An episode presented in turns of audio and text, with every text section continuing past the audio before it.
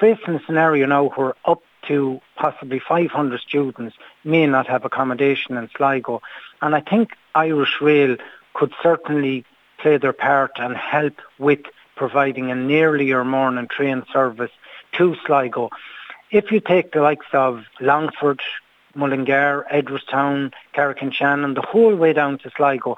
An awful lot of those towns would be sending students to the ATU in Sligo. But at present, the early morning train arrives in Sligo at 20 past 10. And I think if there was a train put on earlier to leave Dublin and pick up an awful lot of those students that could arrive in Sligo before nine, that would certainly accommodate an awful lot of people who could travel in in the morning and travel home in the evening.